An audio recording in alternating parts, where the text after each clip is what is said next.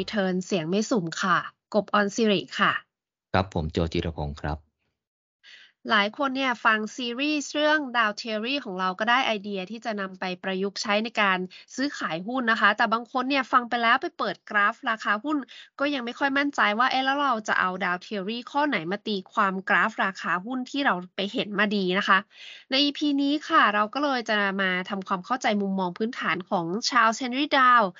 ที่เจ้าของเป็นเจ้าของทฤษฎีนี้นะคะ ไปจนถึงข้อจำกัดของ Dow Theory กันค่ะ ซึ่งวันนี้หยิบยกมาทั้งหมด 6 ข้อกันเลยทีเดียวนะคะ เดี๋ยวให้พี่โจเริ่มกันที่ข้อแรกก่อนเลยค่ะครับก็เริ่มด้วยทำความเข้าใจว่าหัวใจของ Dow Theory เนี่ยก็คือ ความพยายามในการระบุว่าดัชนีราคาเฉลี่ยที่ซื้อขายที่เราเห็นอยู่ตอนนี้ว่า primary trend เนี่ยมันเป็น up trend หรือเป็นแบบ down trend อ่า แล้วก็ให้สังเกตเพราะว่าต่อไปเนี่ยถ้าเรารู้ว่าเป็น up trend down trend เนี่ยก็ให้สังเกตหา reversal signal ที่ทำให้เกิดการเปลี่ยน primary trend นะฮะหรือเป็นแค่เกิด secondary trend เข้ามาสอดแทรกหรือเปล่าอะไรอย่างเงี้ยคือถ้าเราแยกแยะได้เนี่ยนะฮะเราก็สามารถที่จะเกาะเทรนได้ เพราะว่าถ้ามันเป็นแค่ secondary trend เนี่ยมันจะเป็นแค่การปรับฐานอย่างที่เราเคยได้ยินกันนะฮะ การปรับฐานก็คือการเหมือนการเขย่าตลาดนะฮะคือการคัดสรรคนส่วนน้อยนะฮะที่มองเทรนด์ไม่ออกเนี่ยที่มันอาจจะถาโถงเข้ามาซื้อขายในช่วงเวลาหนึ่งเนี่ยให้ออกไปนะจนทำให้ภาพรวมของ primary trend เนี่ยกลับไปเป็นทิศทางเดิมนะครับผมถ้านักลงทุนเปิดกราฟราคาหุ้นดูแล้วเนี่ยยังไม่สามารถระบุได้ว่าเป็น up trend หรือ down trend นะฮะ หรือมองเห็นเป็น sideway ไม่มีเทรนอะไรเงี้ยนะฮะก็ต้องบอกเลยว่า Dow Theory เนี่ยอาจจะไม่ตอบโจทย์หรือให้คำตอบในการวิเคราะห์หุ้นตัวนี้ได้นะครับผม ถ้าเรายังอยากใช้ Dow Theory Dow Theory อยู่นะฮะก็เราก็แนะนำว่าให้ข้ามหุ้นตัวนี้ไปเลยนะฮะเพราะถ้าเราตีความไม่ได้ว่ามันเป็นเทรนอะไร เราก็ข้ามมันไปเลยฮะไปหาหุ้นตัวอื่นดีกว่านะฮะว่าว่าหุ้นตัวไหนที่มันมีกราฟชัดเจนที่เราสามารถ จะระบุเทรนด์ได้นะครับ เพราะก็ในตลาดหุ้นมีตั้งเยอะแยะเนาะสี่ห้าร้อยตัว ตอนนี้ม่รู้มีกี่ตัวแล้วนะเออก็คิดว่านักลงทุนก็คงสามารถหาหุ้นที่มองเห็นเทรนด์ได้ชัดเจนได้ไม่ยากนะครับผม ที่บอกว่าไม่ยากเนี่ยเพราะว่า primary trend นะฮะถ้าเกิดขึ้นแล้วเนี่ยจะคงอยู่เป็นระยะเวลาที่ยาวนานหลายเดือนนะ หรือบางทีเนี่ยอาจจะเป็นปีเลยก็ได้นะ อย่าได้ใส่ใจ เกี่ยวกับ minor trend นะฮะที่มันเป็นเสมือนสิ่งรบกวน ซึ่งมันไม่มีผลใดๆเลยกับ primary trend แต่อย่างใดนะครับผมก็และถ้าเมื่อนักลงทุนรู้สึกกังวลกับเทรนที่เห็นนะเออมันอาจจะเป็น minor trend หรือเป็น secondary trend ก็แล้วแต่นะฮะแต่ถ้ายังกังวลอยู่เนี่ยแสดงว่านักลงทุนอาจจะมองไม่ออกว่า primary trend เป็นอะไรกันแน่นะครับ ผมก็ต้องให้ ระมัดระวังตัวไว้ อย่าลืมนะครับว่าถ้าเราหา primary trend ได้นะไอ้ primary trend เนี่ยจะชี้นำเราไปในการวางแผนการลงทุน ก็อย่างที่เราเคยเล่าให้ฟังนะ primary trend เนี่ยเป็นพ่อของทุกสถาบันเลยนะครับค่ะนั่นคือข้อหนึ่งนะคะ มาดูกันที่ข้อสองค่ะ สิ่งที่ทำให้ดาวเทอรี่โดดเด่นนะคะ คือการสังเกตค่ะ สังเกตเห็นว่าเทรนที่เกิดขึ้นแล้วเนี่ย ก็จะดำรงอยู่แบบนั้นไปเรื่อยๆนะคะ จนกว่าจะเกิดสัญญาณการกลับตัวของเทรนหรือที่เราเรียกว่า reversal signal ค่ะนั่นก็แสดงว่าตราบใดก็ตามที่ยังไม่เกิดสัญญาณกลับตัว ราคาหุ้นเนี่ย ก็จะวิ่งไปในทิศทางตามเทรนเดิมนะคะ แต่ว่าแค่รูปแบบของ reversal signal ที่แนะนำกันว่าถ้าเป็น up trend ก็ต้องหา lower high lower low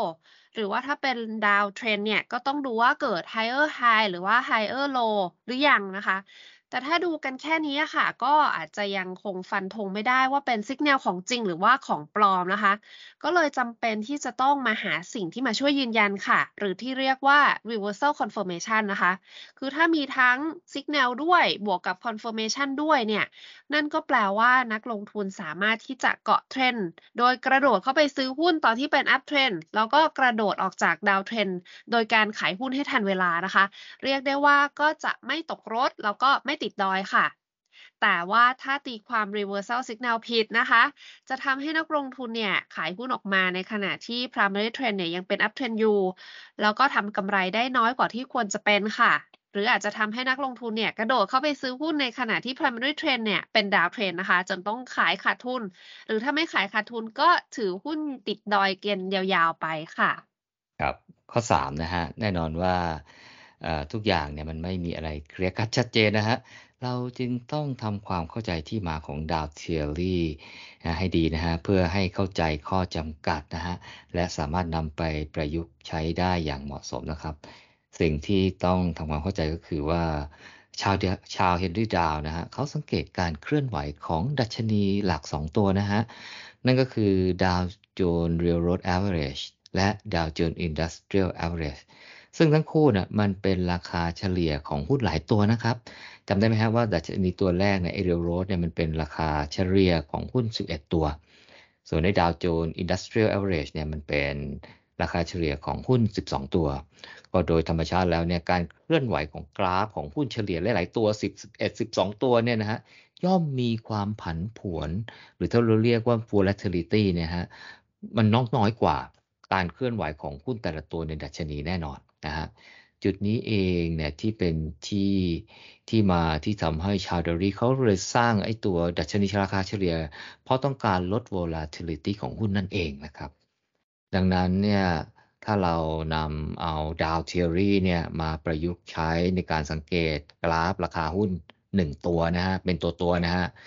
เราก็อาจจะเจอสถานการณ์ที่กราฟราคาเนี่ยมันอาจจะไม่สอดคล้อง กับสิ่งที่ว่าไว้ใน Dow Theory ก็ได้นะครับผม โดยเฉพาะหุ้นที่มันมีความผันผวนของราคาที่มากเกินไปนะฮะทำให้เกิดสถานการณ์ในบางช่วงของเทรนนะในลักษณะที่หุ้นมันยังไม่สร้าง higher high higher low ใน up trend เนี่ยเอ่อซึ่งสามารถตีความได้ว่ามันเป็นเอ่อ reversal signal เนี่ยนะฮะแต่พอมาต่อมารูปแบบการเคลื่อนไหวของหุ้นในรูปคลื่นถัดไป กลับมาสร้าง higher high higher low นะฮะอย่างต่อเนื่องนะครับผมมันก็เลยกลายเป็น up trend ไปนะฮะเหมือนเดิมนะครับผมหรือในทางตรงข้ามฮะหุ้นกลับทำเอ่อ higher high higher low นะฮะซึ่งมันเหมือนกับเป็นสัญญาณของ up trend นะฮะเออแต่ว่าอ๋อมันเปิดขึ้นแบบเนี้ยแป๊บเดียวนะฮะอาจจะเกิดแค่รอบสองรอบนะแต่มันดันไปกลับมาทำสัญญาณเป็นแบบ lower high lower low ซึ่งมันเป็นสัญญาณที่บอกว่ามันจะเป็นดาวเทรนแน่นอนนะครับผม ซึ่งทั้งสองรูปแบบเนี่ยเข้าลักษณะที่เรียกว่าเป็น false signal นะครับผม อันเกิดจากการผันผวนที่มันมีมากเกินไปของหุ้นตัวนั้นนั่นเองนะครับ การเกิดสัญญาณลวงหรือ false signal เนี่ยในการเคลื่อนไหวของหุ้นหรือหลายตัวของหุ้นรายตัวนะฮะสามารถเกิดขึ้นได้ง่ายกว่านะฮะการเคลื่อนไหวของดัชนีราคาเฉลี่ย อย่างเช่นใน Dow Jones Industrial Average ที่มันมี ซึ่งปัจจุบันนะฮะ ปัจจุบันมันมีประมาณหุ้น 30 ตัวนะฮะ หรืออย่าง SET Index ในตลาดหุ้นไทยของเราเนี่ย ซึ่งมันเป็นราคาเฉลี่ยของหุ้นทั้งตลาดไทยสิ่งเหล่านี้เนี่ยมันก็จะแตกต่างจากหุ้นรายตัวครับ ค่ะ แล้วข้อที่ 4 นะคะ Dow Theory เนี่ยเป็นทฤษฎีที่เกิดจากการสังเกตค่ะ ก็คือการสังเกตการเคลื่อนไหวของราคาที่มันสะท้อนไปถึงพฤติกรรมโดยเฉลี่ยของนักลงทุนทั้งตลาดนะคะ ที่มีต่อข้อมูลข่าวสารที่ได้รับมาค่ะ รวมไปถึงอารมณ์โดยเฉลี่ยของทั้งตลาดว่าเกิดความโลภหรือว่าเกิดความกลัวนะคะ ดาวเทอรี่เนี่ยก็จึงสามารถนำไปใช้ได้ดีกับการพิจารณาดัชนีราคาเฉลี่ย หรือว่าหุ้นที่มีขนาดใหญ่นะคะ หรือว่าหุ้นที่มีการซื้อขายจำนวนมากค่ะ ซึ่งในทางกลับกันนะคะดาวเทอรี่เนี่ยอาจจะใช้ไม่ได้เลยกับหุ้นที่มีนักลงทุนแค่กลุ่มใดกลุ่มหนึ่งที่สามารถที่จะบิดเบือนราคาหุ้นนั้นๆ ได้นะคะ เพราะราคาหุ้นเนี่ยจะเคลื่อนไหวไปอย่างไม่มีเหตุผลคาดการไม่ได้ แล้วก็จะเคลื่อนไหวไปตามความต้องการของนักลงทุนกลุ่มนั้นค่ะ อย่างเช่นว่าถึงแม้ว่าจะมีข่าวไม่ค่อยดีกับบริษัทหนึ่ง แต่ราคาหุ้นของบริษัทนั้นเนี่ยยังสามารถที่จะปรับตัวสูงขึ้นไปได้นะคะ หรือว่าทำราคาหุ้นเนี่ยทำ lower high lower low แต่ผ่านไปไม่กี่วันค่ะ ถูกลากขึ้นไปทำ new high นักลงทุนนะคะ จึงควรหลีกเลี่ยงการนำ Dow Theory นี้เนี่ยไปใช้กับหุ้นที่สงสัยว่า จิตวิทยาการลงทุน ความมีเหตุมีผลในการลงทุนอาจจะไม่ work กับหุ้นหุ้นกลุ่มนี้ค่ะครับข้อที่ห้านะฮะ Dow Theory เนี่ย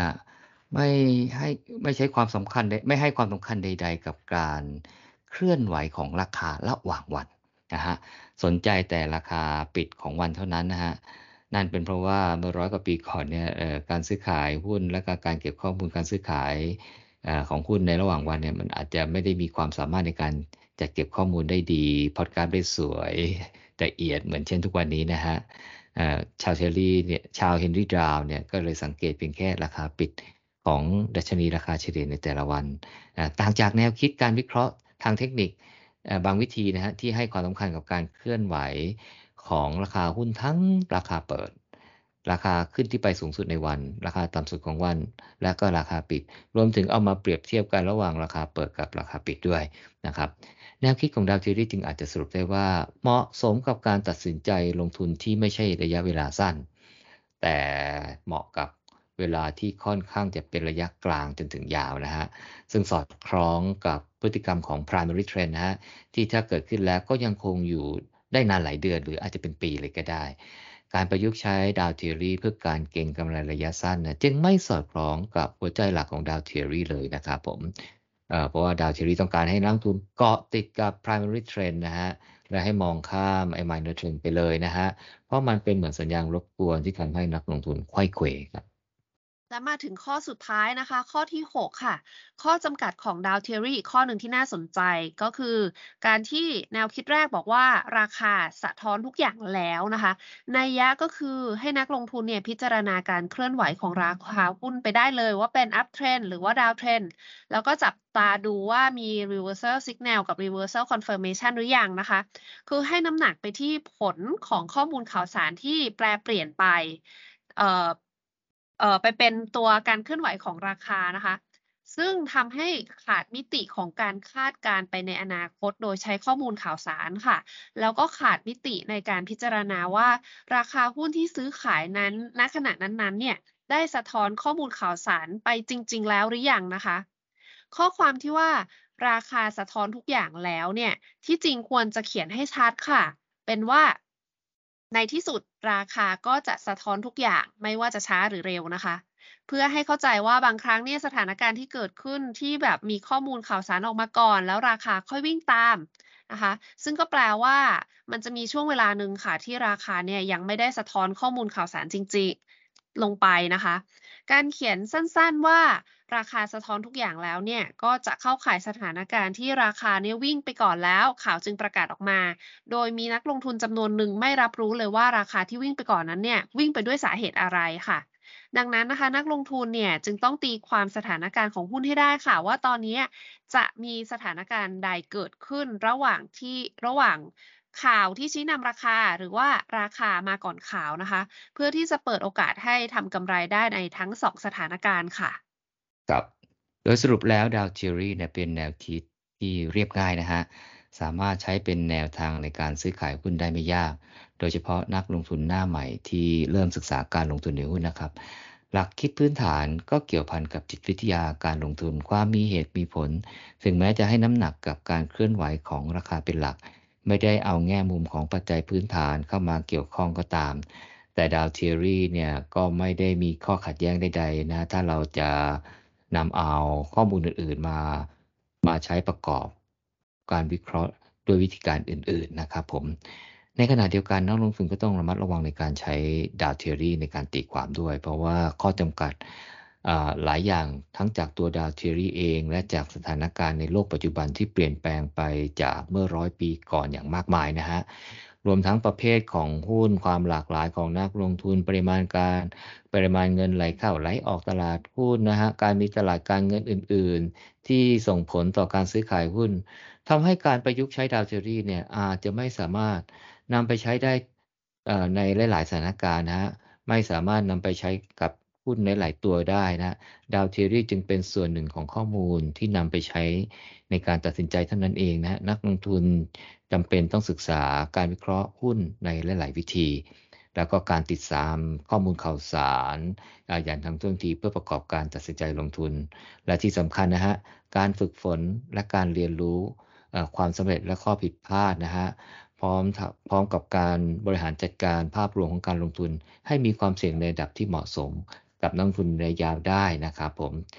เพื่อให้นักลงทุนสามารถลงทุนได้อย่างต่อเนื่องอยู่ในตลาดหุ้นได้ยาวนานนะเราจะได้อาศัยการเติบโตของตลาดในระยะยาว เพื่อลดความเสี่ยงจากการลงทุนนะครับ อย่างไรก็ตามนะข้อสังเกตหรือการตีความของ Dow Theory เนี่ยอาจจะมีแง่มุมที่มากกว่าที่พอดแคสต์ของเราหยิบยกมาเล่าให้ฟังถึง 8 EP นะฮะถ้าเพื่อนๆอยากแลกเปลี่ยนความคิดเห็นนะฮะ ก็สามารถส่งข้อความมาคุยกับเราได้ที่